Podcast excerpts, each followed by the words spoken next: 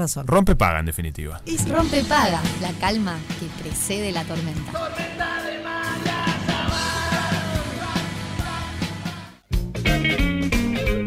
Bueno, muy bien. eh, estamos justamente a las doce y media del mediodía. Seguramente en sus casas están preparando el almuerzo, recibiendo a los chiquilines que vienen del liceo o de la escuela, o preparándose justamente para irse. Y mm, es momento de hablar de oficios Me y de, ay, de algo que me fascina. ¿Ah, sí? Porque tiene mucho vínculo con la música. Sí. Y, y es el cual. lenguaje universal. Totalmente. La verdad que es un oficio muy, muy antiguo Sí. eh, que se sostiene en nuestro país y en todas partes del mundo. Y estamos hablando de la lutería. Exactamente. ¿no? Eh, hay gente que quizás del otro lado no conoce bien o no saben de qué se trata, cómo es, y justamente para descubrir, ¿no? como decimos nosotros, cada oficio es un mundo, es un universo, y para descubrir en este caso sobre la lutería, estamos en contacto con Alfredo Lerma, él es constructor, restaurador, docente también de lutería. Alfredo, ¿cómo andás? Muy bienvenido a Rompepaga. Hola, buenas tardes. Bueno, muchas gracias, muy amable. M- Muchas gracias a ti por, por bueno, contarnos un poco de este, de este oficio tan lindo, ¿no? ¿Qué hace un luthier? Qué buena pregunta. Eh, diría que, bueno, en principio lo que tiene que hacer es entrenarse, capacitarse, conocer sobre maderas, eh, investigar sobre herramientas, sobre técnicas de construcción, eh, sobre barnices, sobre tantas cosas, ¿no? Artes y oficios combinados. Em, creo que si tuviera que definir, em, sería como, como un entrenamiento que te lleva la vida y cuanto más uno va conociendo, más vas dándote cuenta que necesitas seguir aprendiendo. ¿no? Claro. Pero si tenés que definirnos en qué consiste, digamos, la, la tarea. La tarea. Bueno, un luthier construye instrumentos musicales. En Ah. general, eh, la palabra luthier proviene de lut y los luthiers, o les luthiers, como les llamaban, ¿no? Es un término francés, eran los que construían laúdes. De ahí proviene esa palabra. Hoy por hoy se aplica tanto para instrumentos de viento, o sea, los ataúdes, estamos hablando de Ujú. instrumentos históricos, instrumentos del 1500, 1600, 1700, y mm, hay medievales, barrocos, renacentistas, me refiero a, esa- a ese tipo de periodos musicales históricos, y hoy por hoy es eh, una palabra que ya está bastante como popularizada. En idioma castellano se conoce como lauderos en México, en España, y todavía por aquí seguimos llamándonos artesanos o, bueno, este, artistas que nos dedicamos a la construcción de instrumentos, a la restauración de instrumentos, porque a veces nos encontramos con instrumentos eh, que necesitan reparaciones, eh, puestos Sí. a punto, ajustes, y mm, creo que mm, se, se remite más a eso, ¿no? Eso es lo que haría un luthier, brindarle ayuda o atención a las necesidades de los instrumentos y los músicos, porque son los que los utilizan. Claro, eso te iba a decir, ¿no? Tienen un vínculo, eh, o, o- capaz que es un pensamiento o una, una asociación eh, mm, propia que, que no tiene nada que ver, pero el vínculo con la música, imagino, del luthier eh, debe ser enorme, porque sin ser, o, po- o a veces puede coincidir, pero sin ser un músico, en definitiva, terminan construyendo música. Sí, yo hablo de que cuando, cuando, cuando nos referimos a instrumentos musicales, como instrumento es una herramienta para Ajá. el músico. Un, un instrumento musical es una herramienta que le permite, si está en buenas condiciones, de ajuste, de puesta a punto, Claro. eh, de estructura, le permite desarrollar su propio lenguaje, ¿sí? Eh, y le permite estudiar, le permite eh, preparar repertorios y le permite presentarse en un concierto Claro. eh, con una orquesta. Claro. ¿no? Nosotros construimos herramientas para ellos.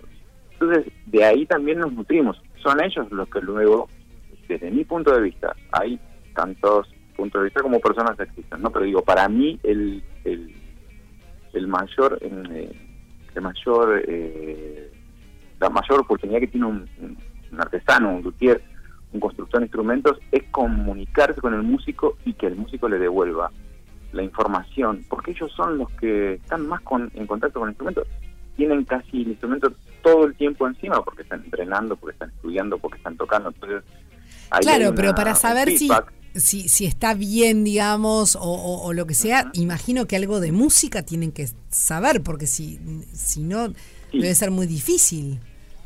Sí, tenemos que saber de música y en muchas carreras oficiales, por ejemplo, hay solamente tres carreras oficiales en el mundo. Una está Ajá. en el País Vasco, que es la Escuela de Lutería Vélez. Mirá. La vos. otra está, sí, la otra está en, en toda Europa, ¿eh? La otra está en, eh, creo que en México, es la otra carrera de lutería. Se estaba armando un proyecto en Brasil, no sé si ahora todavía es oficial o no la licenciatura, y la, la más cercana que tenemos es la Escuela de Lutería de Tucumán, que ya Claro. se convirtió en licenciatura. Bien. Justamente es parte de- del programa curricular estudiar música, conocer de música, digamos Claro. tanto sea popular como la lectura, como también saber, aunque sea in- e- ejecutar el instrumento, no de manera profesional, eh, porque bueno, como profesionales, ustedes lo saben, se dedican a esto y se dedican todo, todo el tiempo. Sí, vida, sí, ¿no? claro. Pero sí me imagino que debe ser importante todo esto de saber dónde va la, dónde, eh, la posición para saber qué tipo de maderas, cuáles no, por ejemplo, cuáles son buenas para, para ese elemento, ¿no? Para ese instrumento. Sí, en general también eh, todas las maderas suenan.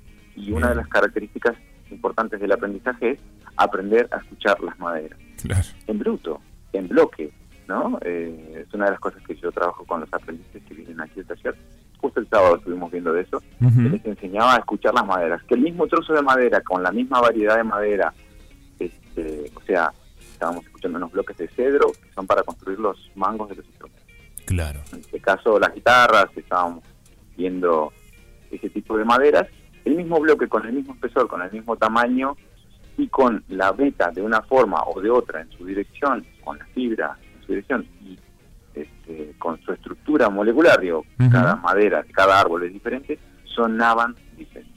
Y, Entonces, aprender a escucharla claro. también nos permitía, nos va permitiendo saber, empezar a darle una intención al tono de la música que o del sonido que queremos lograr en el Qué interesante. También eh, las maderas tienen su proceso, ¿no? Algo que, que, el luthier tiene que tener es, paciencia, entender que esa madera debe quedar estacionada y, trabajar con otros elementos, ¿no?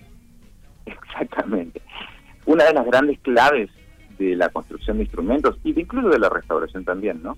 Es, eh, bueno, la paciencia, ¿no? Una de las primeras cosas que entrenamos aquí con los con los aprendices, el taller, lo, lo que les digo, lo primero que van a entrenar es la paz. Porque este trabajo es justamente al contrario de lo que va el, el- el planeta o el mundo, ¿no? Que es lo rápido, lo último, lo fácil, lo, ¿no? Es- nosotros vamos al revés. Tenemos que brindarle el tiempo a la madera para que se estacione. Y cuando hablamos de estacionamiento no, no hablamos de secado, porque también, por ejemplo, se venden maderas que te las secan en un horno, que las apuran. Ahora hay toda una explicación, a la cual no me voy a extender demasiado, que tiene que ver con que eh, el estacionamiento es que le pasen años, que le pasen estaciones, ¿sí? que les pasen primaveras, otoños, inviernos, veranos y otra vez primaveras, como diría Kim Ki-duk, ¿no? La película de, del coreano. Entonces, eso no se puede lograr de otra manera. Esa, esa madera es invaluable. Claro. Como mínimo se estima que tenga eh, una madera cortada unos 5 años de estacionamiento. Antes de 5 años, ¿se puede construir? Sí, claro, se puede construir. ¿Se puede pasar por un horno? Sí, también. Ahora, es muy grande el riesgo porque la madera eh, no, se, no, no, no pudo dilatarse, contraerse, trabajarse, pasar por esas estaciones, ¿no? por los diferentes cambios que involucra y por lo tanto muy probablemente eh, sea propensa a rajarse con la humedad o con el calor o con los cambios bruscos de temperatura. Claro. Entonces es un, es un trabajo enorme, que lleva un promedio de entre 150 y 200 horas más o menos construir una guitarra.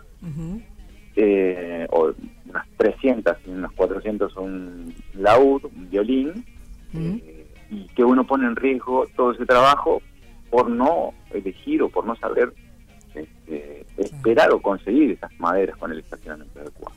Claro, de tener la paciencia. Alfredo, nos quedaríamos charlando contigo horas de horas de horas porque es tan interesante y me quedan, nos quedaron tantas preguntas para hacerte, como por ejemplo, ¿cuál eh, sería tu instrumento preferido ¿no? a la hora de, de- de- de construir uno de cero? Pero bueno, tenemos que, que ir cerrando porque, bueno, estamos ya casi en el final del programa. Sí, claro, volando, volando, volando. Bueno, cuando quieran nos volvemos a contactar. Me encantó. sobre este, este instrumento, so- mi instrumento preferido, los laúdes, los instrumentos históricos, los pegamentos, eh, los barnices, las cuerdas, los sonidos. O sea, cuenten conmigo para cuando, este, cuando puedan, eh, cuando quieran, yo estoy disponible.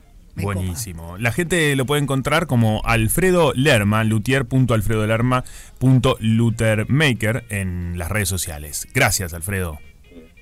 Gracias a ustedes y estamos en contacto. Que muchos lindo día. saludos y saludos a toda la audiencia. Muchas gracias.